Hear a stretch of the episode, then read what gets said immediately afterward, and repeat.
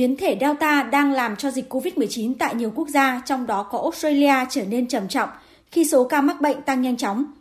Đặc biệt, việc nhiều trẻ em mắc biến thể này làm gia tăng sự lo lắng trong xã hội. Số liệu thống kê của Bộ Y tế Australia cho thấy, cho đến lúc này, nước này đã có 7.097 trẻ em dưới 19 tuổi bị COVID-19.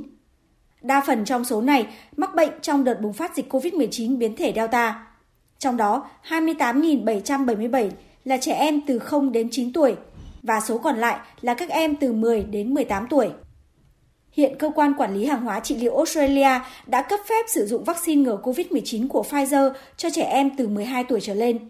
Tuy vậy, nhóm tư vấn tiêm chủng của nước này mới chỉ khuyến cáo tiêm vaccine Pfizer cho người từ 16 tuổi trở lên.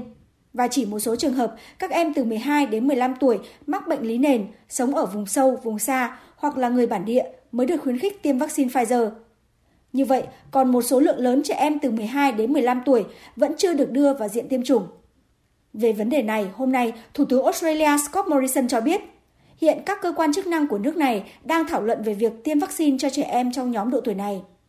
Tuy đến thời điểm hiện tại, nhóm tư vấn tiêm chủng của Australia vẫn còn đang cân nhắc về điều này, song Thủ tướng Scott Morrison cho biết, hiện kế hoạch tiêm chủng cho nhóm trẻ từ 12 đến 15 tuổi đang được tiến hành và sẽ sẵn sàng khi nhóm tư vấn tiêm chủng đưa ra lời khuyên về vấn đề này.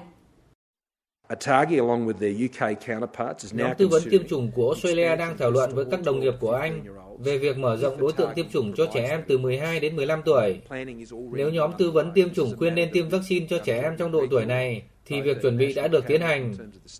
Đây là chủ đề được nội các liên bang mở rộng thảo luận thường xuyên trong đó chúng tôi đề cập hai hệ thống tiêm chủng.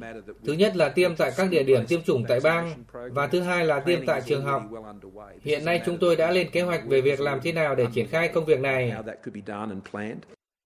Trả lời phỏng vấn phóng viên Đài tiếng nói Việt Nam thường trú tại Australia ngày hôm nay, giáo sư Jody McVernon, giám đốc dịch tễ học của Viện Nghiên cứu Peter Doherty cho biết, Sở dĩ hiện đến giờ Australia mới chỉ khuyến cáo tiêm vaccine Pfizer cho trẻ em dễ bị tổn thương trong nhóm tuổi từ 12 đến 15 vì các em có bệnh lý nền cần được bảo vệ sức khỏe, trong khi trẻ em ở những nơi có điều kiện kinh tế khó khăn hơn cũng cần được ưu tiên.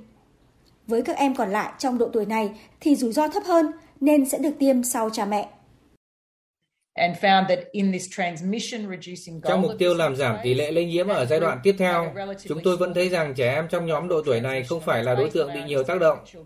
Theo hiểu biết của chúng tôi, trẻ em vẫn bị nhiễm bệnh ít hơn so với người lớn. Tuy với biến thể Delta, tỷ lệ lây nhiễm ở mọi lứa tuổi đều tăng nên chúng ta thấy có nhiều trẻ em mắc bệnh hơn.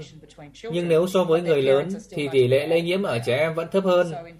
Vì vậy chúng tôi vẫn khuyến cáo tiêm chủng cho bố mẹ trước, rồi sau đó mới tiêm cho các em nhỏ.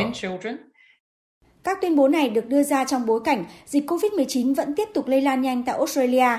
Hôm nay, bang New South Wales, bang đông dân nhất Australia và cũng là nơi dịch diễn biến phức tạp nhất, đã ghi nhận số ca bệnh cao nhất kể từ khi dịch xuất hiện từ năm ngoái cho đến nay với 633 ca mới và 3 người thiệt mạng. Không dừng lại ở đó, các chuyên gia cho rằng trong những ngày tới, số ca bệnh sẽ vẫn tiếp tục tăng.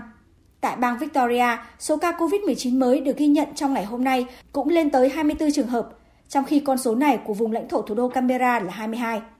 Tính đến hôm nay, khoảng 13 triệu dân thuộc 5 trong tổng số 8 bang và vùng lãnh thổ của Australia đang phải sống trong điều kiện phong tỏa.